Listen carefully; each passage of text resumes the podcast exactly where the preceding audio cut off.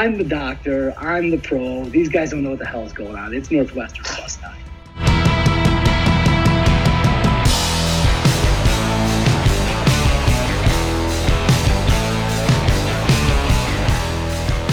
just an epic piece of audio from the doctor on last week's MSU pick. Um, and that's the way this is going to go. You know, we're a few weeks in now. The opinions are getting stronger, the takes hotter, and it makes going back and identifying a an egregious wrong that much more fun. And we're going to do plenty more of that. So, um, but first, this is Swipe Right Sports, your sports pod hookup. I'm your host, Bobby Adcock. And before we get to the format, too, I just wanted to say, like, is the over under this week for me saying interestingly enough, like five and a half? I went back and listened to last week and I was annoyed with myself. It sounds almost like a bit that I'm like starting every, you know, hot take with that transition. It's not. I'm just like a robot and I keep saying it because I got nothing else. So I'm not allowing myself to say it ever again, at least for a, certain duration of time. Anyway, uh, we're going to get to what we usually do, which is do the D, uh, college football DFS recap from my posts on Fake Pigskin uh, shortly here. And then we're going to transition into the weekly picks where we cover uh, the marquee college games and then a full slate of NFL. So we got a lot to get to. Let's do it.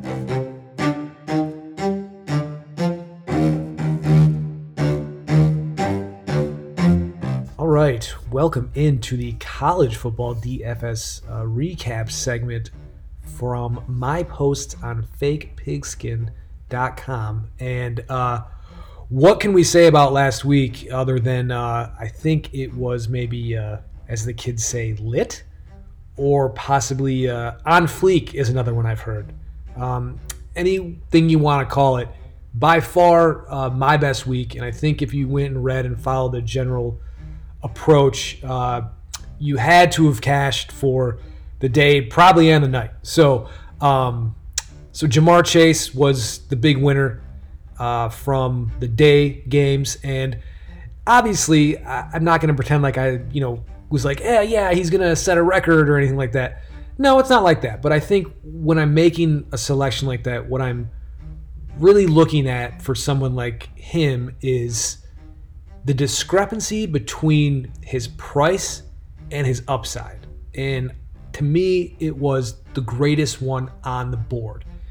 Because I think when we looked at the Texas game from a few weeks back, we saw LSU now with this new offense. It's pretty clear. Uh, they're going to put up some big numbers, especially when they play uh, inferior teams, which Vanderbilt is one of them. So you look at a guy like Chase in there, and I'm going to go, yeah, I, I got to jump on this guy. He's way too talented. Um, he should be more up around, you know, seven, maybe 7,500. And he will be now moving forward. Uh, there's no question.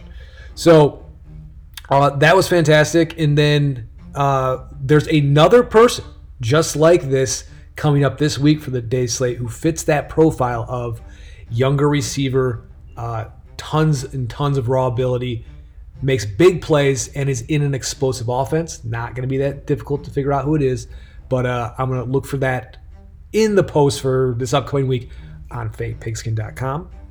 Um, so we're going to continue that theme. You know, trying to hit on guys in that five to six thousand dollar range, really big because I think that's where we're going to get the the most edges. And that said, talking about the night slate, uh, another one was a good thing was uh, fading Oklahoma State and Chuba Hubbard still, you know, had a nice solid game, but overall, not the explosiveness out of that offense as a whole that I think you would have hoped for if you were doing a bunch of stacks. Uh, Tylan Wallace, a total dud from him, uh, very unexpected, and probably won't happen again. So you can, you know, keep running him back without any fear. But um, yeah, no, I think that in general the Arkansas stack uh, did what it needed to do.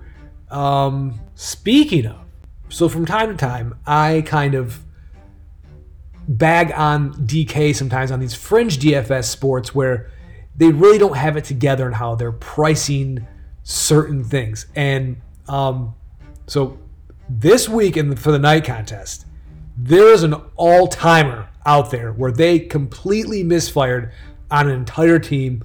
Uh, if you do play a lot or if you pay attention closely enough, not going to be hard to identify, but it, it I think it's almost a must play. Like we have no choice but to play it a certain way with this team, uh, and I'll talk about that in the post. Uh, so look for that. But um, yeah, it's going to be similar to that uh, Arkansas, except it's even way more egregious of a misprice than before. So that is kind of the nuts and bolts of what I wanted to cover.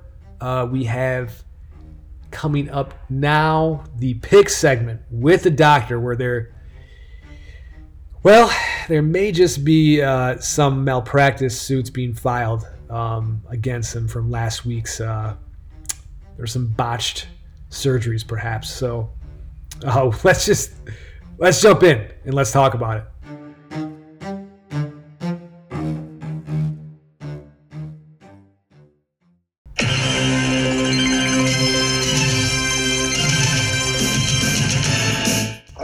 We are here for the fourth week in a row with the doctor to cover a 19 game slate, uh, five in college, and I believe 14 NFL. So, uh, doctor, how are you feeling?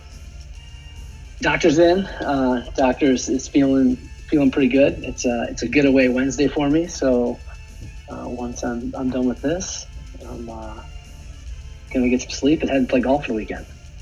I'm fired up. That sounds great, and you know it is a quick kind of turnaround. We're doing this on a Wednesday, usually on a Thursday, so you know there's probably some things we might, maybe some injury stuff we might miss, but you know we're just gonna get into it. Uh, let's start in college. And last week you were three and three, improved to seven, eight, one overall. I was two and four, still sitting with a winning record at nine, six, and one. It's probably the only good thing I can say uh, at all about myself in this segment. So um, let's start with definitely not the hottest team on the field, but probably the most electric in the news off of it. The the U of M Wolverines and the coach formerly known as Jim Harbaugh are minus 27 and a half at home against Rutgers. Your thoughts? Very tough week for Wolverines and their and their fans last week. Uh, you know, we like we like to chuckle at that. Uh, it was ugly. Uh, you know, this week is you know, a Harbaugh special. I, I don't know if it's, it's if it's going to be good or bad for his narrative. So first couple years, right? They they lose a big game and they just go out and pound these below average teams like Rutgers. That's what he does. That's what he's kind of made his way on at Michigan. I think the fans are starting to uh, not be satisfied with that.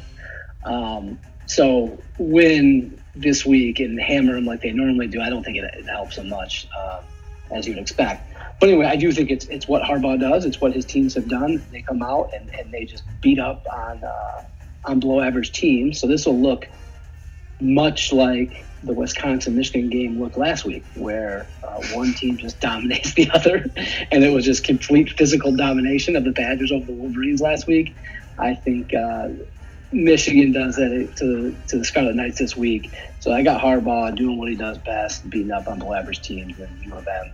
Uh, I'll probably hang like 40 on them, I don't see Rutgers getting to 14. So U of M minus 27 and a half. Okay, and so I, that is, that would be on brand, uh, as you put it for sure, and, and kind of what they do.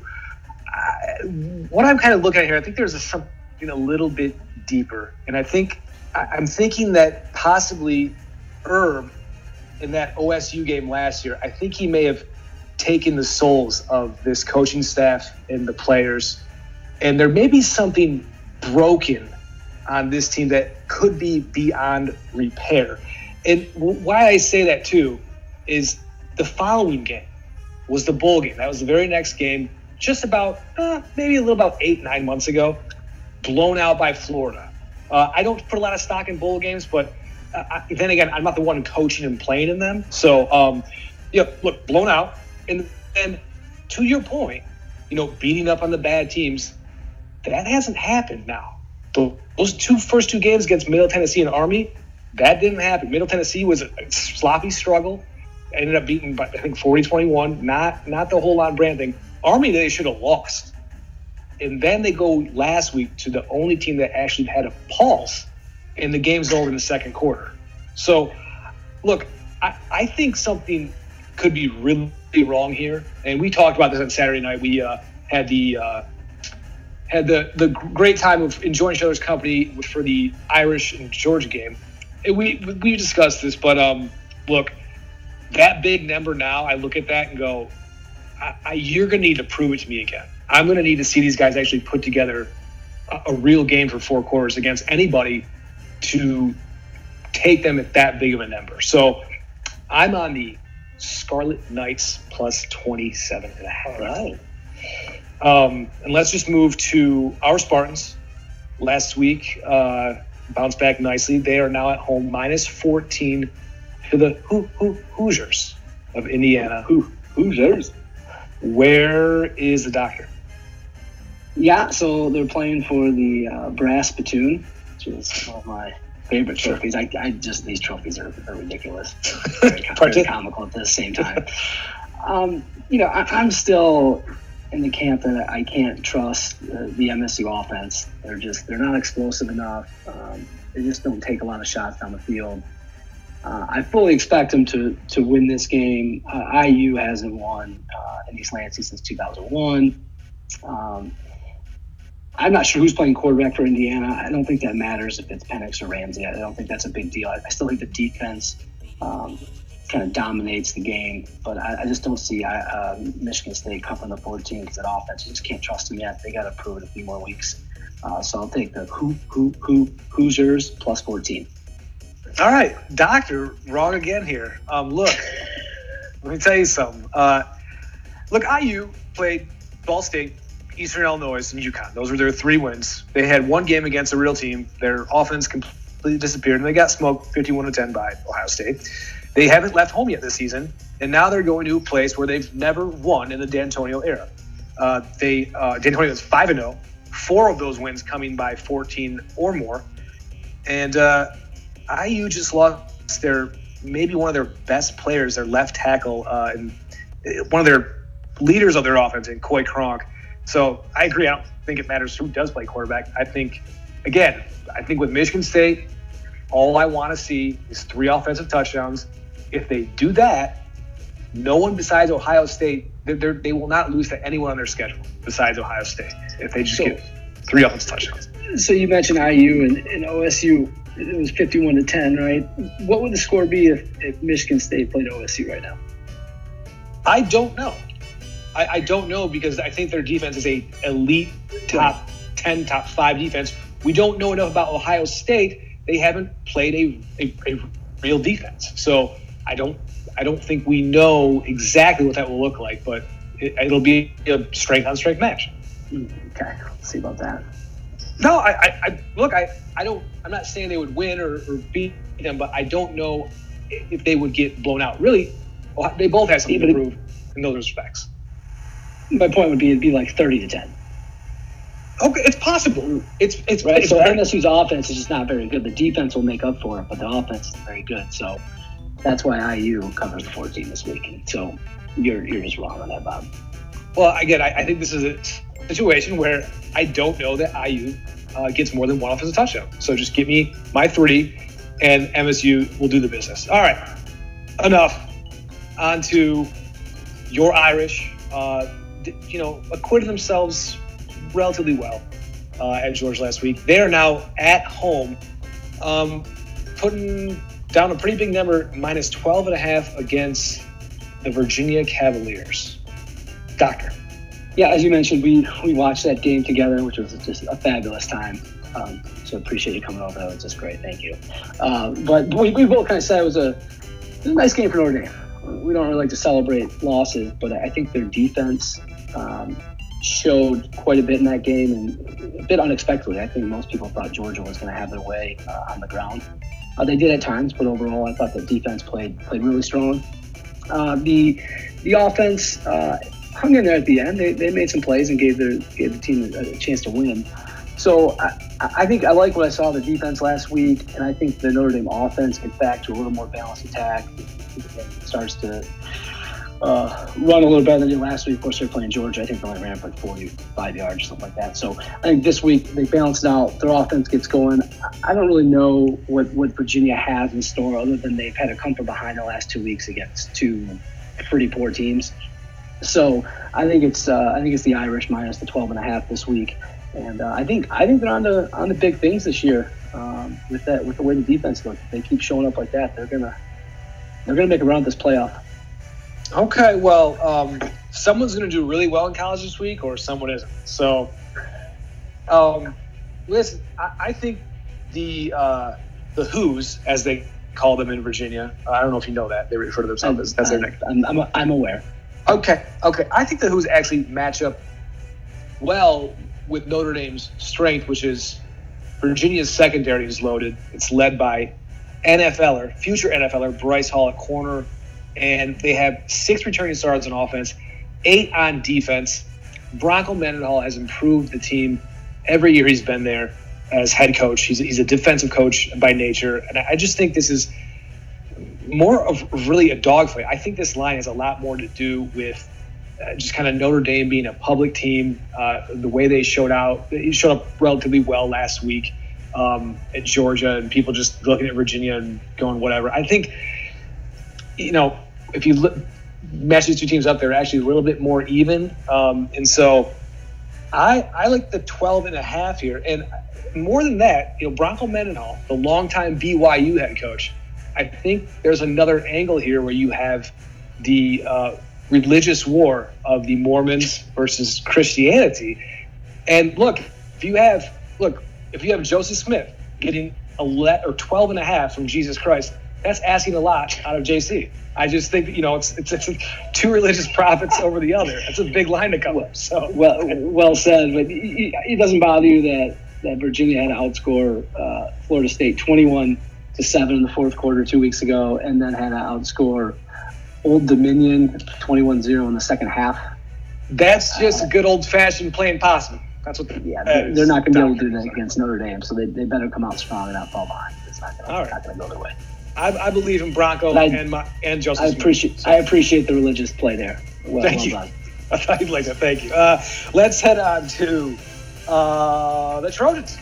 Trojans. What a Friday night contest they had. Um, they are now traveling to Seattle, or in the Seattle area, I believe, to take on Washington. Yeah. To take on Washington Huskies. Uh, Washington minus 10 points. And where are you looking here? Uh, are you still on the herb to SC train? I know you said that last week's pod. Um, I, kind of prove you prove you wrong there. Well, look, let's all say I'll say this about um, USC after Slovis went down. Um, uh, what's his name? Clay Helton. Uh, Clay yeah. Helton. He had those those kids were on fire. I mean, they came out and they were all over Utah. Um, uh, in, a, in a lot of different ways. And, and, even when the quarterback went out, Matt Fink comes in and they, they kind of don't miss a beat. He plays well. So um, it looks like he's going to be starting again. So um, your thoughts? Yeah, well, I mean, you nailed it with Fink, and, and what a what a great story. He was uh, thinking about going to that magical transfer portal that everybody talks about, but um, decided to stick it out at USC and you know, is get, getting his look right now. So so good for him. But you know, this could be a, a preview of the of the Pac-12 championship game uh, later in the year. So this is this is a big one. Pretty pretty exciting. Uh, I, my takeaway from that that Utah game was not only Fink in the you know, wide receiver core. I Pittman had a huge game. Um, Vaughn had a decent game. So that wide receiving core is really tough. But I think more importantly is the USC beat. Uh, they looked really well, played really well, and uh, their secondary looked strong. So uh, I think I think USC um, is going to cover the ten. I'd probably mix in a money line here. That might be a little homerism, but um, you know Washington's only Power Five opponent was was Cal, where they lost, and um, Eason looked pretty bad in that game. I think he threw for like 160 yards, I think 18 of 30, and he had a pick. So, um, you know, if Cal's defense can do that to them, I think USC's can can, uh, can make an impact in this game too. So, Trojans plus the 10 and, and maybe think about that money line, boys. Wow, that's a big fight on review.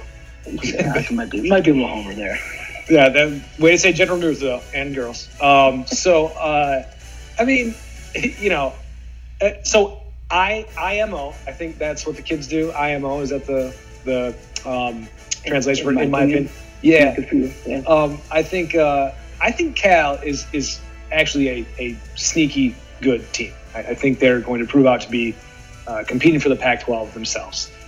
And I, I think the problem with that, you know, USC defense, they did show up nice, but Utah's a little uh, a little hampered offensively. It's not the, it's not what they do. They- They're more so a uh, kind of sh- try to shut you down their defense and play ball control. And e- either way, they still gave up 457 yards of offense to them. They lost first downs 27 to 16. Um, they, they lost time possession 38 21. And now they get a Husky offense with nine returning starters, four on the offensive line.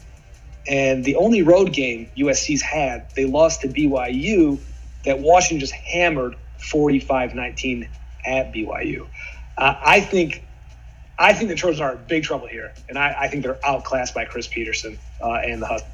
So You do know One that of us is- Utah, Utah, Utah beat BYU too, right? You, you do know that. I'm I'm aware. I, I, Oh, okay, just want to make sure. We're going to use common open- opponents. Yeah, yeah, no, I'm yeah, I'm just trying to. Yeah, I'm trying to support my narrative. Stop it. Don't don't don't try to throw. Don't try to don't try to refute me with other facts. Don't do that. Um, no, I like, I like, I, I think, I do think Washington. They've they haven't played anybody great, like you said, but they've been hammering almost everyone they've played and been up big in all their games besides the Cal game. So um, I'm laying the ten here. I, I think they get the job done and win big. Uh, and that takes us to uh, the only other game that we we decided to look at. Not a great night game or great great slate of games really. Uh, I get I guess the marquee game, the ABC game of the night, uh, the Buckeyes of Ohio State at uh, Scott Frost and the program formerly known as Nebraska. The Buckeyes laying a uh, giant 17 and a half in a night game on the road. The doctor. Yeah, uh, college game day is there too. So I, I don't know if ESPN is, is trying to revive. Oh, is that, Nebraska ser- is that serious? Yes, that's true. Oh That's true. Game days in Lincoln. I think feel like ESPN's trying to revive the Nebraska program on, on their own. The game the game days no Yeah. yeah. be there. This it is- kind of ma- it kind of makes sense. You know, it's Scott Frost. I, I guess. Yeah. I, I what you know what? Looking at the board, where else are they going to go? I don't know. So, all right. Yeah. So uh, another fun thing we did last Saturday night was watch uh, Nebraska eke out the win against uh, Lovie Smith in Illinois. So that, that was also fun, and I bring that up because it leads right into my pick. So I would just sit back, um, I lay the points with, with Ohio State, and just and just watch their offense get it done. Uh, Fields, Dobbins, and that balanced wide receiving core just just going to eat it up. I, I think Nebraska will, will put up some points in this, but but at the end of the day, this could be like a sixty to the high twenties game.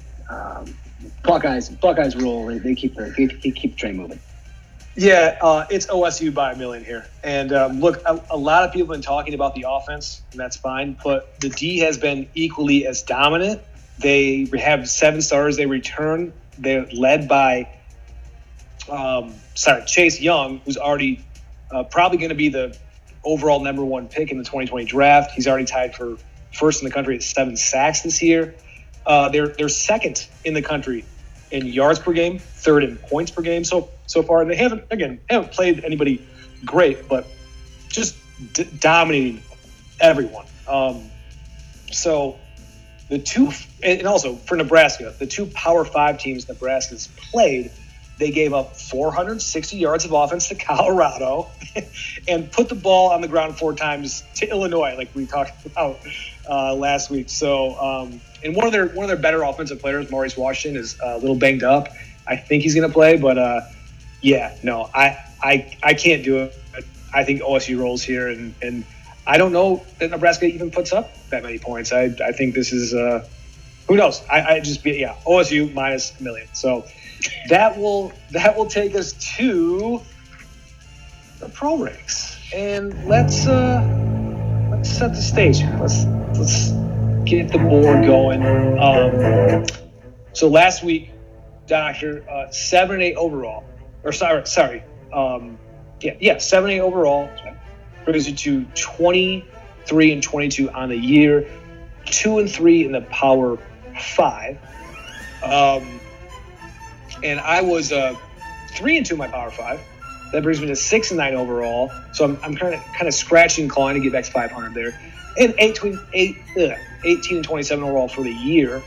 Um, not not you know I back to back seven eight weeks. I'm just kind of that first week really set me back. I think I was four and 11. So, uh, but oh by the way, the first week at one o'clock I lost every game. That was amazing.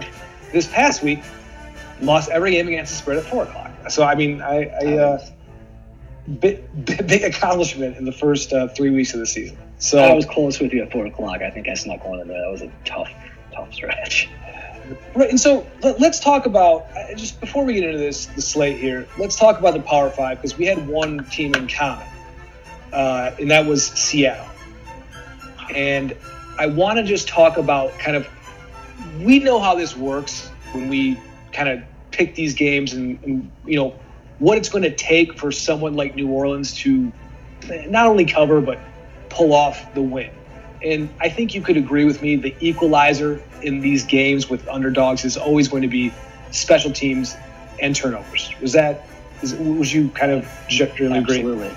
Yep. So you're always kind of you're always kind of if you pick a favorite, you're just like kind of hoping just be on the right side of special teams and turnovers. Correct? You got it. So I, you, probably were watching these games, but um, uh, as most of anyone listening knows, of course, three and out to open the game for Seattle. Then, then uh, New Orleans returns the punt for a touchdown, and it's like, okay, well, here, here we kind of go. There's here's one ingredient to this stew, okay, but it's still early. It's still early enough where, you know, hey, I'm not expecting Seattle to get shut out. So they're going to score. They're going to get. They're going to, you know, get back in this. So enough time is there. I'm okay. So Seattle ties it up, gets the ball back. Chris Carson rips off this big run, gets to the 30 yard line. We got a drive going. Hey, we're getting this done. Let's let's get to let's get the lead here. Let's get going. Well, the next thing I know, I look up and there's Vonn Bell for the Saints running in the end zone with for a touchdown.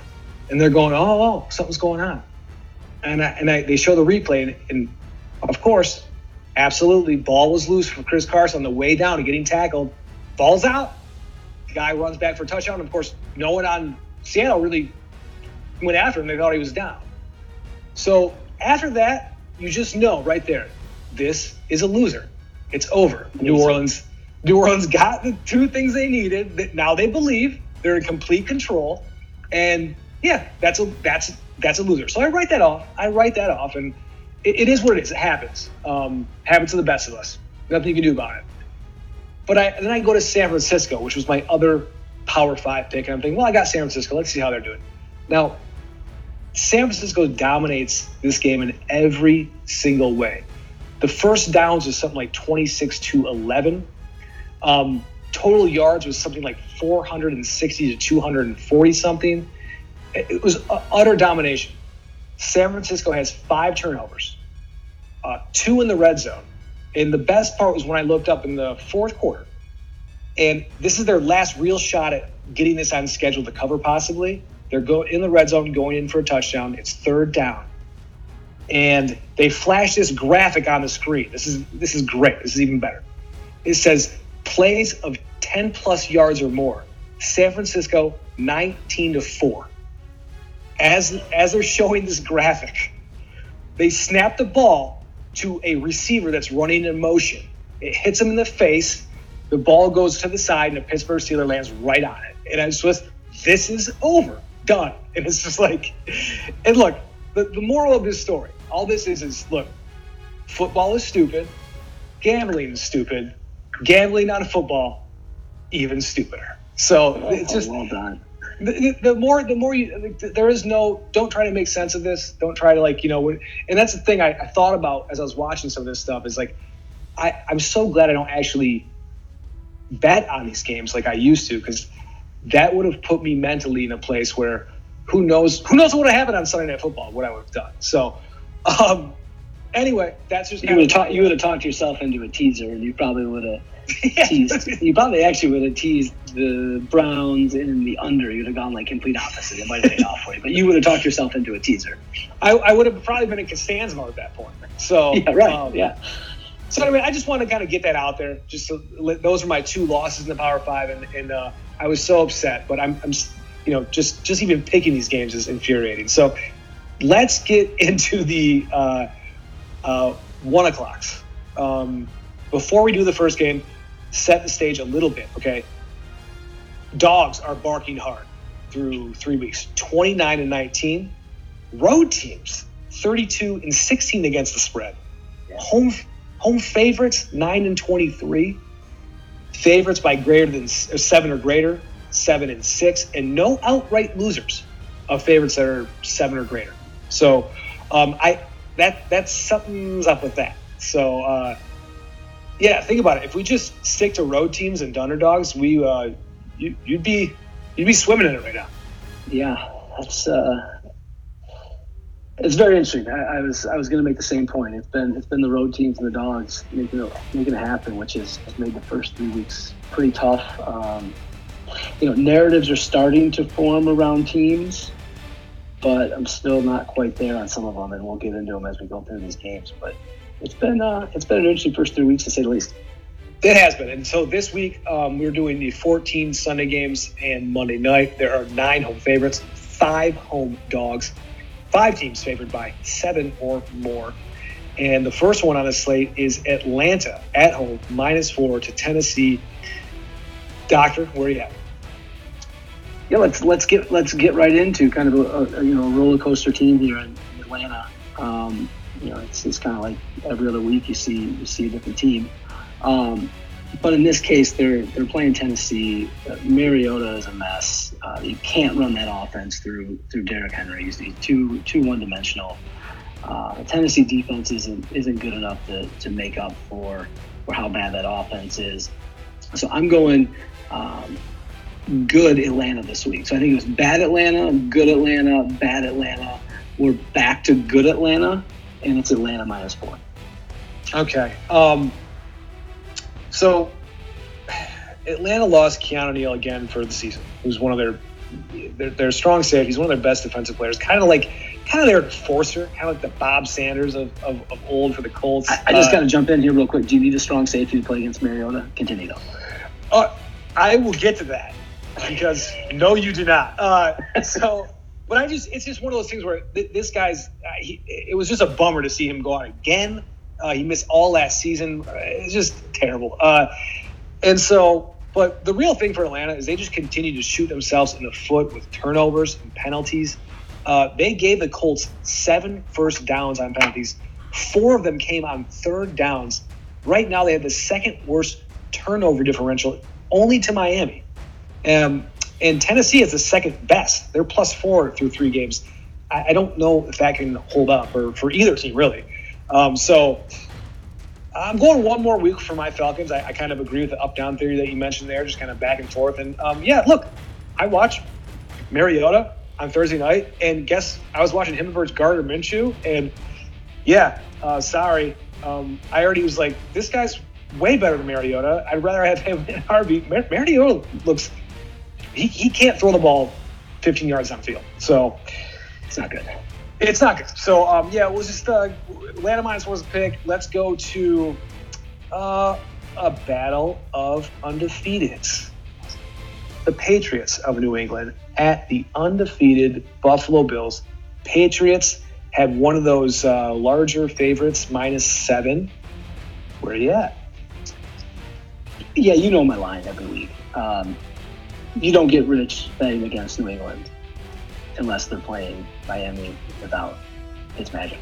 Um, but if you if you need some stats around this, uh, New England is five and two ATS in the last uh, seven um, when giving up at least a touchdown on the road.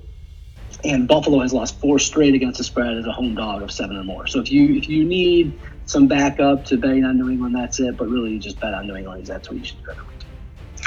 Okay. Um, I, I will say this: they both taken care of business uh, in in their their three games they played, but neither of them has played anybody good.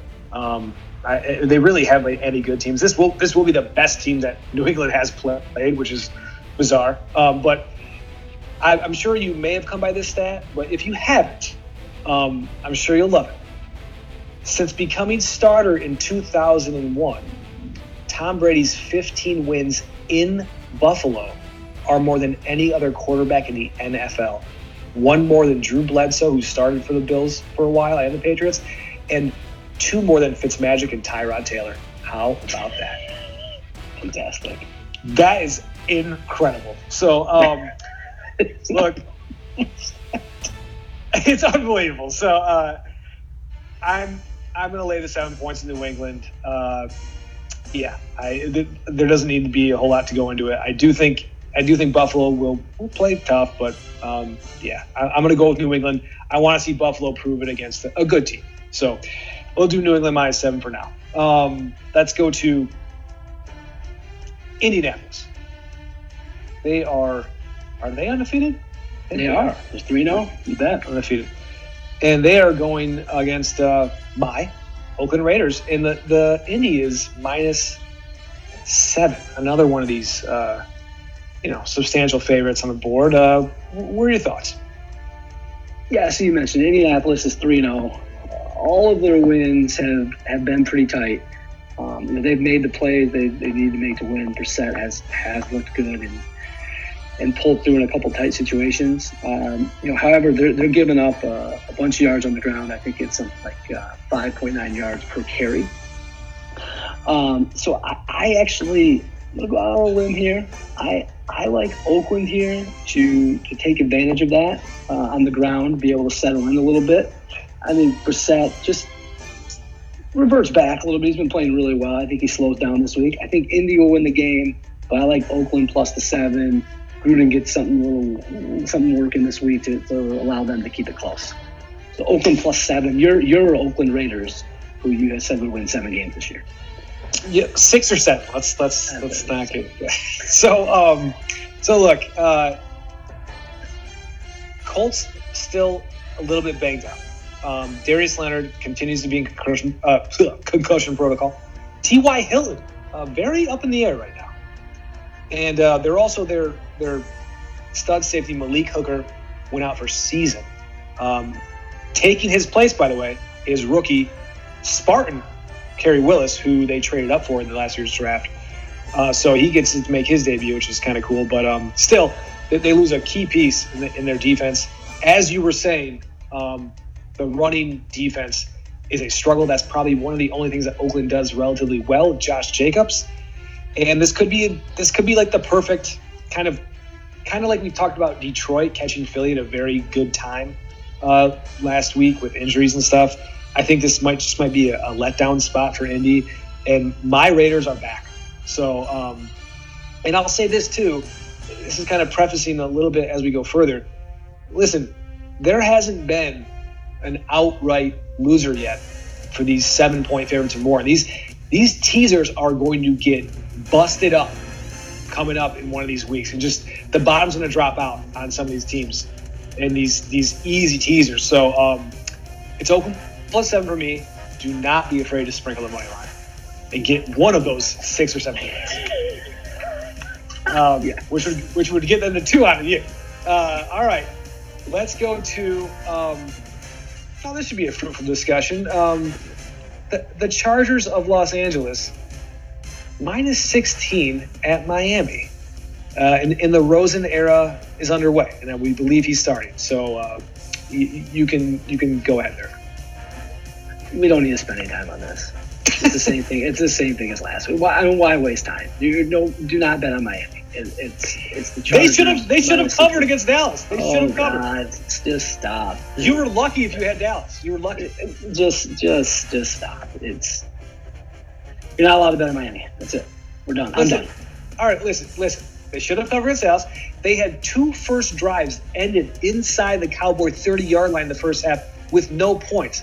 It was 10 6 at halftime. And they turned the ball over on downs on the final two possessions in Dallas territory, which I understand. They're a bad team. That's what they do. That's why you bet against them. the point is, is that's that's they're they improving. Have, Are they improving? Is that what you're saying? They're, they're getting huge, huge improvement. Huge oh. improvement. Oh. I, I think I no. I, honestly, well, there, there is no way to go but up. So it's dumb to say improvement, but um, I think this this first half of that game one against Baltimore is kind of just making it so much more just worse than it is. They they were down 13 nothing against the Patriots half, 10-6 in Dallas. And yes, I know I know Dallas slept walk through the first half and treated it like a bye week. Of course. But listen, that that's that's what happens. That's that's why you take those points, in which we'll get to another one later. But um look, and the other part of this is I'm not sure what gives the LA Chargers the right to lay 16 on the road to anybody based on their last two weeks. I'll tell you um, what gives them the right. They're playing Miami. it's that simple. And if you want to put a little side action on this between the two of us, I, I, I'd love to do it. I don't know what, what we come up with, but maybe we'll come up with something offline and report back next week as to what we did. But I'm glad we'll go- to put something up on this one maybe a little golf round. Who knows? Um, look, that, that's fine. Look, and I just want to say this because I, I, I, looked this up because I have no luck. Um, the the Chargers have beat an opponent on the road by more than 16 points two times in the last five years. So this is just this stuff just is not easy to do. Okay, it's just not easy to do in NFL. Right. I don't. I don't care. Who you're, you're right. That's why. That's why. That's why the line the way it is because it, it's easy against Miami. Only against Miami. You're not getting it. You're not well, getting it. Okay, we'll see who got it against the Jets and the Patriots last week. And it, we'll, we'll get lucky. Come on. it's not. It's not lucky. That's what happens. The Patriots get up, they put in Jarrett Stidham, and you go, "Wait, I didn't bet on this." No, yes, you did. This is what happens. So anyway, anyway, we'll get to that. Next game on the board. Danny Dimes in his home debut minus three. Two, uh, we don't know if it's Case Keenum or, or Haskins yet, but um, the Washington Deadskins. What do you think? Uh, so I'm, I'm, assuming it's Keenum at this point based on what, what the way they came out after after the last game. I, I'm I am struggling with this one. Um, I really why there's such such great I teams. Took, and, and, by the way, I took the Giants last week and said and said money line it. Um, even even your boy Saquon went down and they still got it done. So uh, can Danny Dimes kind of keep the energy up? And can Keenum really be as bad as he was last week? I, I don't know. And This this one is is extremely challenging. Um, I'm going with the Giants just because what they did for me last week. So I'm taking that. I'm Ryan Danny Dimes, and uh, I'm sorry about your boy Saquon. Yeah, my, my poor poor Saquon. I'm, you know what? Maybe it's good for him just to kind of sit out the year. It, might it might be it might be better for him mentally and, and physically long term. But um, yeah, look, um, a little thing that got lost in this Danny Dimes win, which was you know it's it's nice, it's all good. Um, they, they got down 28-10 to a not so great Bucs team. Um, and the defense is still horrific. True. They're, they're second only to Miami in allowing 460 yards per game, including a league worst 332 in passing per game. Um, you know, again, add to that, no Saquon, I say no thanks. And Jonathan Allen, um, after the Monday night game for Washington, Jonathan Allen is the defensive tackle slash defensive end for Washington, probably their best player on defense, maybe their best player on their team. Um, he he had some things to say, and there were some expletives in there, and just was like, you know, we're not we're not letting this just slip away. We're not we're not doing this. And you know, these guys aren't. You know, even though is Washington good? No, they're not. They, is their season going anywhere? No, but. Look, these, these guys are gonna they're, they're at least a three or four win team at some point. You know they're gonna they're gonna win a game here or there. I think this is a perfect week to do it. And after all, these guys are they're not they're paid professionals. They're proud people. They want they don't want to just lose, uh, especially guys like Jonathan Allen who went to Alabama. So um, yeah, I, am I'm, I'm washing all the way. I, I, think they they cover and get the win here for their first win, and uh, the Danny Dimes era gets a little bit of a you know down back to earth. So uh, let's let's go on to another seven point favorite here uh, with the Baltimore Ravens laying seven at home to The Cleveland Browns, and I want to start this out with a question to you. Okay. All right. So, in 20 in 2019, who has under delivered more on their hype? The Cleveland Browns in their first three games, or the Mueller report?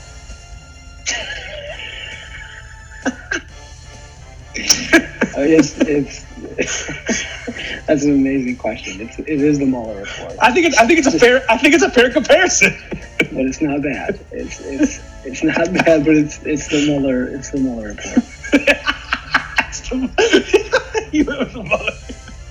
I mean, I really think there's some parallels here. I'm sorry. I just I, I never stopped hearing about both these things. So um, okay, well, well there you go. Um, okay, well then, that's Way to, way my- to work that in. That was good. Thank you. Thank you. I, I try hard. Um, so, all right, look, I'll just kind of give my take here. I, I think here's what we know about Baltimore, okay? The, the first half against Miami up 42 3. Uh, not much to say about that. Next game, squeaked out a win at home against a, a bad Arizona team. In that game, allowed 349 49 yards of offense to a team that barely crossed midfield against our Lions until the fourth quarter and then uh, followed that up by not getting over. They didn't get 250 yards of offense against the Panthers last week. Um, that was that Arizona team. So then, that's who Baltimore kind of squeaked out a win against at home. Last week, give over 500 yards of offense to the Chiefs. It'll happen, but I think the more telling thing is down 30 to 13 at the end of the third quarter. So, I, to me, um, I- I'm not ready to kind of pull the trigger or trust Baltimore is, is kind of laying big numbers here. I, I just I think you know I, I I'm not ready to give them that credit, but I'm also not ready to completely bail on um, the hype machine Browns. I, I, I think that they uh, they play tough here, and I'm, I'm going to take the seven points with the Browns. Your thoughts? Yeah, I mean, you, you, you lay that out the way you did, but I, I think what, what you're forgetting is the, the Cleveland Cleveland's defense. Um, you know, kind of middle of the road, but if I, uh, their secondary is is pretty banged up. Banged up. So and so I, I think Lamar and the offensive squad has earned enough credit to say that they're going to be able to to throw it around and get a bunch of yards against a banged up secondary. Um, and on the other side of the ball, I Cleveland's offense is really done a whole lot. Um, you know, 13 points against the Titans, 23 points against the Jets, and 13 points against a you know pretty good Rams defense. So I'm gonna I'm gonna say Baltimore is gonna cover the seven. The fact that I think the offense is just gonna dominate the game, I don't think Cleveland can, can keep up. So I think Baltimore continues continues their winning ways, and they're gonna cover seven.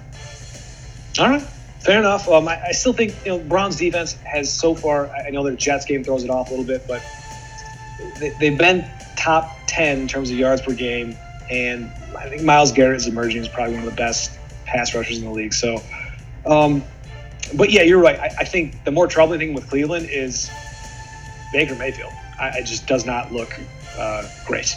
Uh, Yeah, I, I- I mean those last that those last four plays on the goal line against the Rams. I mean, they just what, what were they doing? They just looked like they were, you know, running around and looking for the touchdown on every play versus know, they would run it on first down, get down to one. It just it looked like it was a fire drill out there the entire time. And then uh, Kitchens, which is uh, just some video games, man, where he called that timeout on fourth down. I think there was 40 seconds left. He still had all three left you know, long shot, but if you get stopped there, you got it backed up. You can at least call three timeouts, get the ball in with, with you know, whatever, 25 seconds left. At least give yourself a chance. There's a lot of errors down there, um, and I think that's reflective of of Baker right now not being able to kind of control and, and, and lock in and and make big time plays in this moment. Yeah, I there was some stat I read. I, should have I should have uh, brought it in here, but I, I forgot. But it, basically, it was saying how he is holding the ball super long and and just not getting rid of the ball, not decisive, and yeah, like you said, it's just like running around and and trying to play like you know there there really isn't any sort of cohesive offense and decision making. So he he has not looked good. Who knows why? But uh, yeah, that's the more troubling part. But I'll I'll one more week. Let's kind of just I'll experiment with them. Seven points. Um, and also going to lead to another theme later. So, next, Carolina Panthers and uh, Kyle Allen, um, now pretty much the starting quarterback for the foreseeable future, at the Houston Texans minus four. And I'll just lead this off again. I, I think I asked the question going into the Carolina game. I said, uh, "Hey, Cam Newton is out. Is that even is that good or bad? I don't know." And I think if you watched last week, can both probably agree that that Carolina team in every way looked improved on both sides of the ball. Um, everything I kind of ex- expected from them. I, I, really liked what their defense was going to do this year with all the additions they made. Uh, they they shut Arizona down, had them under 250 yards of offense, and just kind of dominated uh, a bad team. So I think this is kind of a matchup of more so maybe two even teams besides the Deshaun Watson, who I think is outstanding. I think he's the only thing making this line the way it is. So um, I'm on Carolina plus plus the four and a half points. Uh, yeah, yeah, minus or sorry, Houston's minus four and a half. So um, your thoughts? Yeah, I think you nailed it. Uh, Kyle Allen stepped in, played a great game, um, made Greg Olsen, G-Rag, from the seventh floor crew out of Miami, uh, you know, looked like he was 25 again. Guy had a, had a huge game. Um, you know, uh, but I just I don't see them getting getting back to back wins. Um, and I will say this about Houston: last week I think they had five sacks. The defense started to come alive a little bit. Some of their struggles are uh, related to giving up sacks as well, where they only gave up two last week. So I think that offense is starting to find its way and maybe protect Sean a little differently. So I'm going uh, Houston minus the, the four and a half. All right. Yeah, I, I don't. This is a game I don't really have a good feel for, to be honest. But I'm just. I'm just for any of these. well, I know, but this is what I just kind of stare. I'm like, I, you know, Carolina, Houston. I well, okay. Um, so, all right. Well, let's let's get to the last one o'clock game, and this is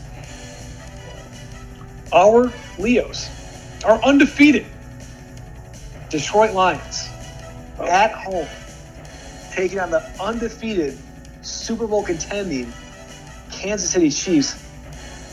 Chiefs minus one and a half or whatever, six and a half. uh, okay. Yeah. Okay. Okay.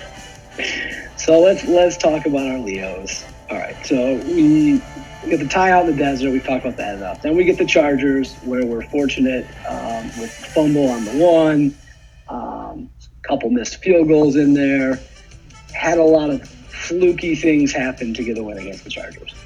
Then we go to Philadelphia. We had part of the stew you talked about earlier with the the uh, kick return to the house. There was like, a lot of stew. A lot of stew. A lot of stew. And, and, then you had the, like, even the no face mask penalty, which is kind of interesting. And then just some oddly dropped balls. And then you had the, seven drops for Philly. Seven drops. Seven drops. And some of them were just, I mean, you know, some drops, they characterize the drops. I, will give a guy a pass. These were not ones that you give a guy a pass on. These were blatant, like high school drops. And then you had the blocked field goal, and they run all the way back to 20. Then there's a penalty. So more fluky things happen, right? Kansas City and Mahomes, they don't they don't have fluky things happen. They're they're too good. They're not going to give Lions the breaks they need to even be in this game. Having said that, 97% of the money is on Kansas City right now. It's absurd. It's absurd. Um, but I'm still taking Kansas City. We're not betting against Mahomes, especially the Lions, all the flukes I just mentioned. That's what they need. They're not getting them this week. Mahomes in a dome, they might put up 50. Okay, look, um, this is this is one what I call a a head or gut game. and you may remember um, the great detective Joe Hallenbeck when he escorts his boss um, out after finding him cheating on his wife, asks him head her gut to ask him where he wants him to hit him.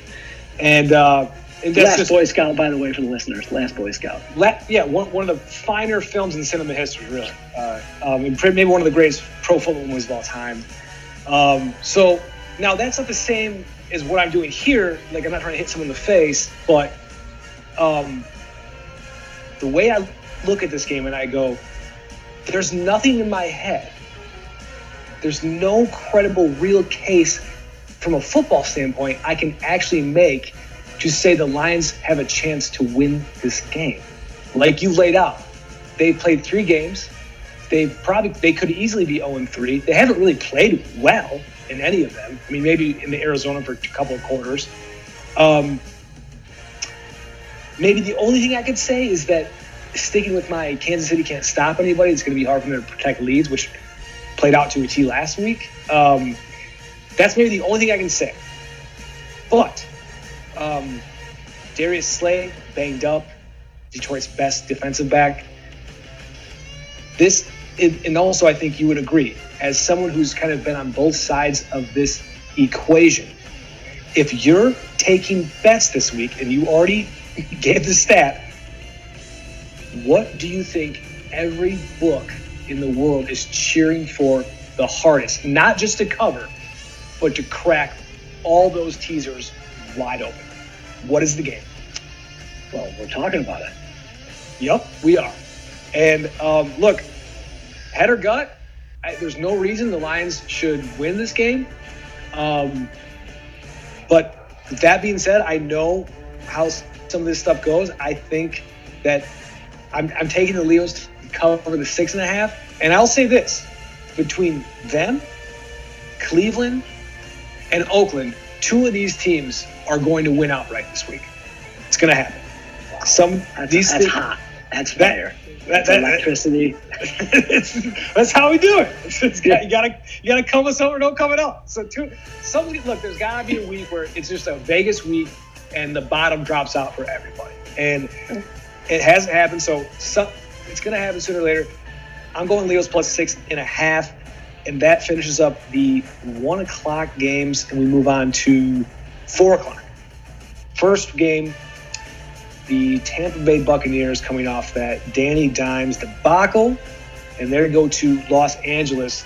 LA, a big favorite, minus 10, the doctor. Yeah, so these teams do what they normally do last week. TB blows the lead, loses to Danny Dimes. They just kind of do what they normally do. They're not good. The Rams with a nice road win in, in prime time. So I, I think you know um, where I'm headed with this one. If you need some ATS stats to support it, um, Arians is one and three against the spread when getting uh, more than eight and a half points. McVay is six and two when giving more eight and a half or more points. So roll that all together. I got the Rams minus the ten. Um, smooth sailing for them. Okay, this is how I want to lay this out. And uh, I want to talk about a gentleman named Todd Gurley. His last eight games going back to last season, including the playoffs, six of those games he's averaged under four yards per carry. And, that, and this is not anything that no one has said before. Everyone knows about his health situation. It's been talked about. But I think what I'm trying to like kind of lay out is how much of a difference it is in his his effect on this offense. So um, some of this has been competition. Of course, he played some tougher teams in the playoffs and everything. But again, six of the last eight games under four yards per carry. I think what's even more telling is before that stint of games leading up to that, his average per catch was over 10 yards. Since then, it's been five yards, a little over five yards. And if you count just the playoff games last season and the three games this season, his catch line is eight for 11 yards. That is just, this is not the same guy. And what that means is there's going to be a lot more pressure on Goff to do things that I don't necessarily think he's up to the task. I mean, so far he has been okay, but this isn't the same team that's going to put up, you know, 35, 40 points a week and just overwhelm everybody with their offense. I don't know if they're going to be able to do that anymore. And also, when you can't run the ball like that, uh, a lot harder to protect leads and cover big numbers. So, all that said, I'm going Bucks plus the 10 points. I don't think there is a chance they win this game, but look, fourth quarter they could be down. Do you are you a crab legs fan? Didn't you didn't you ride the Bucks last week too? Uh, yeah, so, Giants? a- abs- well, yeah, I did. They were up 28-10, and then you know they lost. They're losers. I know, but uh, so but, uh, it wasn't it wasn't Crab Leg's fault. Who we kidding? Um, so look, they could be down 27 to 10 in this game entering the fourth quarter, and it's just a lot of points. I don't. I'm not going to trust the Rams just right now to cover the 10 points. I want to see more from this offense. Um, so yeah, let's let's let's move on to last week's Power Five debacle, the Seattle Seahawks at Arizona. And look, I'll just say right now, this is pure spite and anger. I'm taking Seattle. They cannot they cannot lose this game. They, they're they're if they want to keep pace in the NFC West, the Niners and Rams are both three and zero, and that loss head to head with New Orleans, that will come up in wild card implications. Um, so they can't lose this game. Arizona's not good. I'm taking Seattle minus five. Your thoughts? Uh, yeah, I'm I'm with you. I'm taking Seattle minus five. This is my ATS ATS ATS special. A, a lot of good ATS numbers to support to support this one. Although we although we don't need them because we were taking Seattle as spite. I'm, I'm with you. It didn't matter what the number said, but since I got them, I'll share them. Um, Seattle is six and one against the spread in the last seven road games. Seattle's four one and one against the spread in the last uh, six meetings against Arizona. Arizona is one and four in the last five home games against as a dog and the road team in this series is seven one and one against the spread in the last nine. So everything is kind of favoring Seattle on the uh, on the ATS trends. Um, sometimes we go opposite on that. Sometimes we buy in on it. Today I'm buying in, like you said, out of spite. PD's not yeah. losing this one, and they're gonna they're gonna win by more than five. Yeah, and if there if, if something happens, they open the game and Arizona returns the kick for a touchdown. You just don't. I, I it's going to be a tough, tough day for me. Um, and look, Seattle might not co- Seattle might not cover this game, but if they lose, something's very wrong with them. So uh, let's just move on. Chicago minus two and a half. The monsters of the Midway taking on uh, Kirk and the boys, who did what they do last week. Um, your thoughts? See, so I mean, this is like the uh, to me, this is like that Spider-Man meme that goes around where Spider-Man just stare at each other, right? I mean, you you've got you know pretty below average quarterback play from guys that everybody wants to be really good, right? Everybody wants Cousins to be great. Everybody wants Mitchie, Mitchie, Mitchie to be good. Um, they don't do much every week. They kind of rely on running games and great defenses. So it's a Spider-Man meme staring back at each other. You might as well flip a coin. I flipped mine. Mine came up Minnesota plus two and a half. That's what I'm going with. Captain Kirk. All right.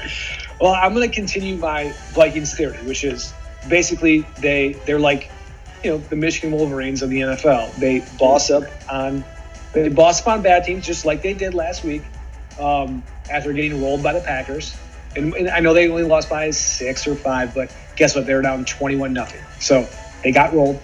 Um, and now they're going to go face a real defense on the road. And I think they're going to put Kirk in a mayonnaise jar. So I'm going Chicago all the way here, laying the two and a half. Uh, they play a good team and they get pounded again. So Chicago for me. And the last four o'clock game would be the Jacksonville Jaguars, Gardner Minshew's mustache, traveling to Denver. Denver and Joe Flacco. The era continues, minus three points. Uh, I'm going to start this one out. I want to. Okay. I want to. I want to kind of introduce uh, uh, an advanced metric for the doctor. It's called PRWR. And what that is, is pass rush win rate.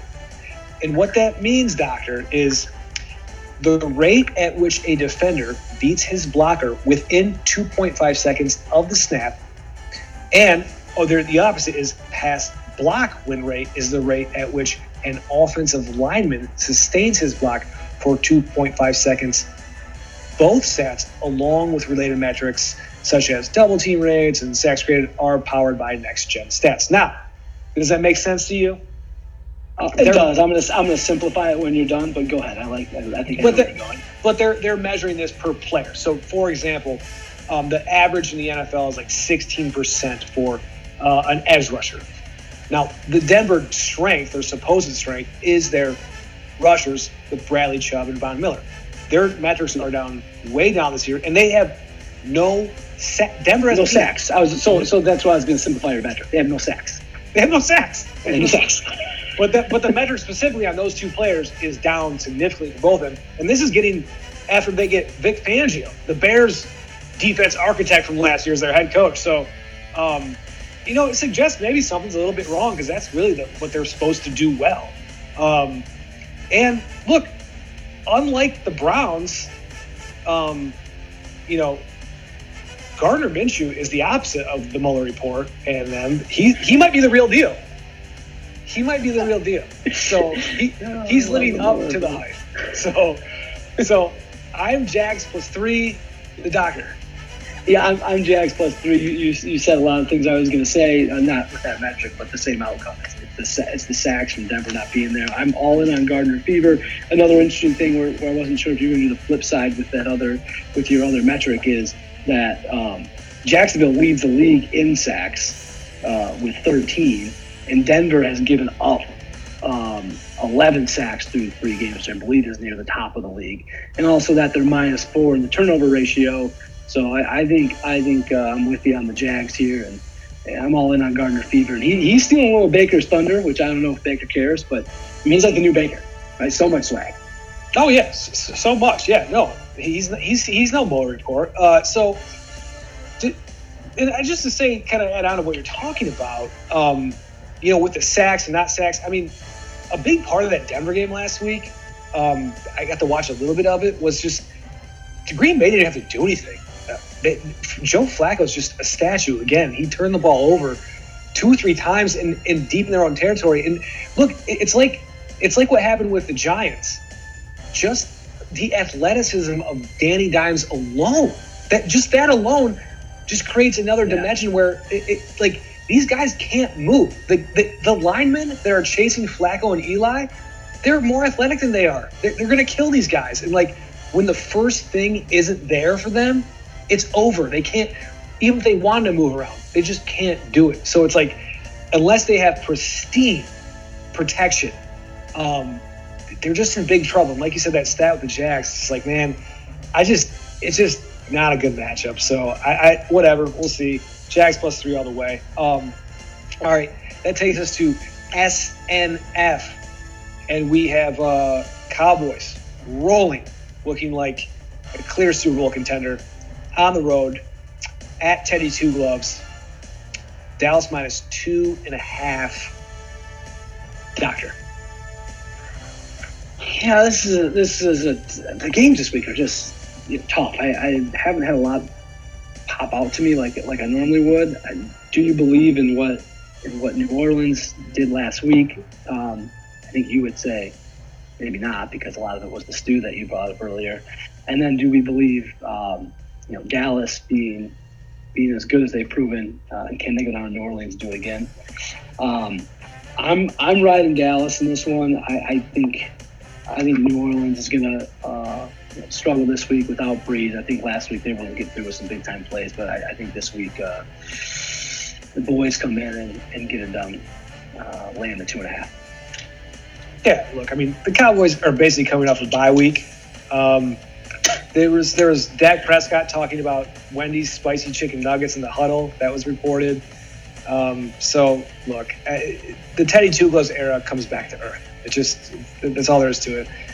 Uh, Dallas minus two and a half all the way, and that brings us to a just a what what a what a matchup on Monday night.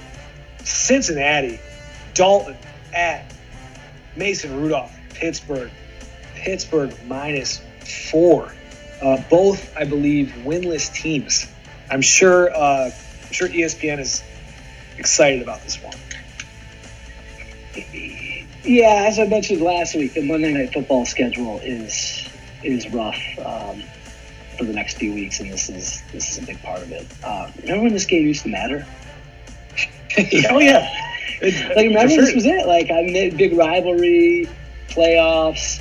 Um, you know, a lot of tempers. Like, is there going to be any type of emotion in this thing towards each other? I, don't even think we're going to see any of that. Um, this is so disinteresting. Um, I'll be honest. I need to write it down for this one, Bob. Um, I'm, I'm, gonna I'm gonna go Pittsburgh um, just because I think that organization is better. Um, they didn't keep Marvin Lewis, a coach like Marvin Lewis, around for a decade after going eight and eight every year. Um, so I'm, I'm just to go Pitt. They're to try and find a way to get a W here and um, pretend like there's a chance for this season, season even though there's really not. So Pitt minus four. Okay, listen. Um, this is also pure spite and anger a little bit because of that San Francisco debacle last week. Uh, Pittsburgh stinks. Uh, they can't. They can't stop anybody. The only two score. They had two scoring plays. One was a. They basically threw a third down crosser to Juju over the middle that he caught 15 yards on field and ran untouched for 70 yards and then threw a bomb to Diontae Johnson. Other than that, like I said, I think it was literally four plays of 10 plus yards or more total. Um, they they're also just in they're giving up something like 450 yards of offense uh, a game. Uh, yeah, they, why why they're laying four to anybody, I have no idea. So um, Cincy plus four is, is my pick. Go, yeah, I was just gonna say, just you know, it's it's just it's as we continue to look at these games every week, just some of the dog shit games that are out there, and some of the dog shit teams that are out there. Like I know there's always be a couple that are not very good, but it just seems like the quality of play, um, quality of teams this year is just is down substantially. I mean, there are so many bad games and uh, just so many that are just disinterested. You just don't even care to care to watch or see the outcome other than you know being a degenerate and having fantasy or daily fantasy, whatever it is. It's just I don't know what's going on, but there's some there's some bad teams out there. You know, most of it's quarterback play, but there's some other things that, that flow into that as well. So it's just it'll be a long uh, year, man, with some of these games. Well, I was gonna say, I'll, I'll tell you what it is. The last thing this league needs is someone like Ben Roethlisberger and Drew Brees to be out. So that that's a big part of it. They do not need any quarterbacks like that to be out because then it, it, just it gets way way worse. So it makes that Dallas Saints game, you know, the premium on that goes way down. So that that's I think the big key for for me at least the way I look at it. Like they they they can't afford to have these guys be out. So, um, but yeah, I agree overall. They, they, they uh, the product it can struggle a little bit. So um, let's get to let's get to the Power Five. Would you like to kick us off? Sure. I'll run it right down. All right, here we go. Atlanta minus four, New England minus seven, Houston minus four and a half, Seattle minus five. And just out of spite to you, I was going back and forth on a couple. Kansas City minus six and a half. And as I read those off, I just realized all five are favorites, and I don't know how I feel about that. But that's what the doctor's going with. All right. Wonderful. Um, I should not do this. I, I, had a hard time getting to five games. I mean, it's just, yeah. you know, hard time getting to five games. We, we do five games because I, I actually pick games in like a super contest, so I always pick five every week. So, um, so I'm going to pick five. My five are, yeah, Seattle, we're together. Um, Jags, plus three.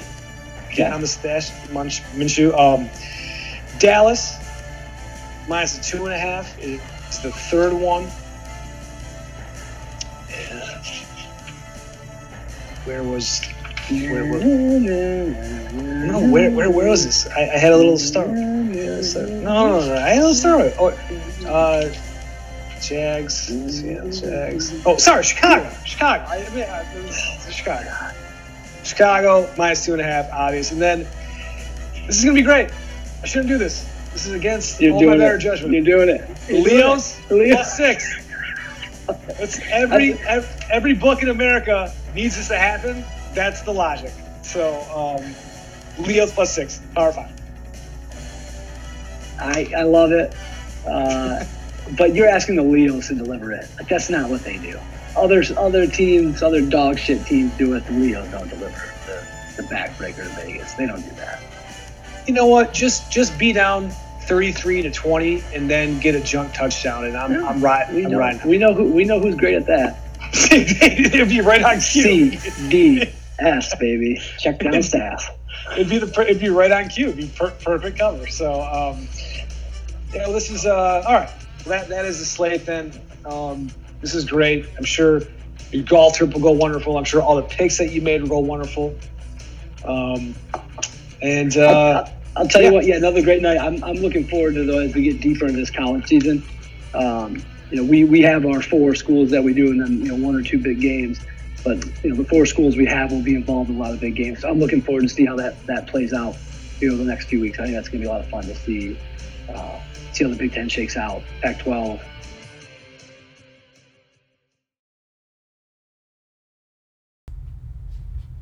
Yeah, it'll totally be fun. Um, another weird break off right there. But uh, what he was trying to say is that after this week, um, upcoming, some nice matchups next week with Michigan against Iowa. That now looks like, eh, I don't know.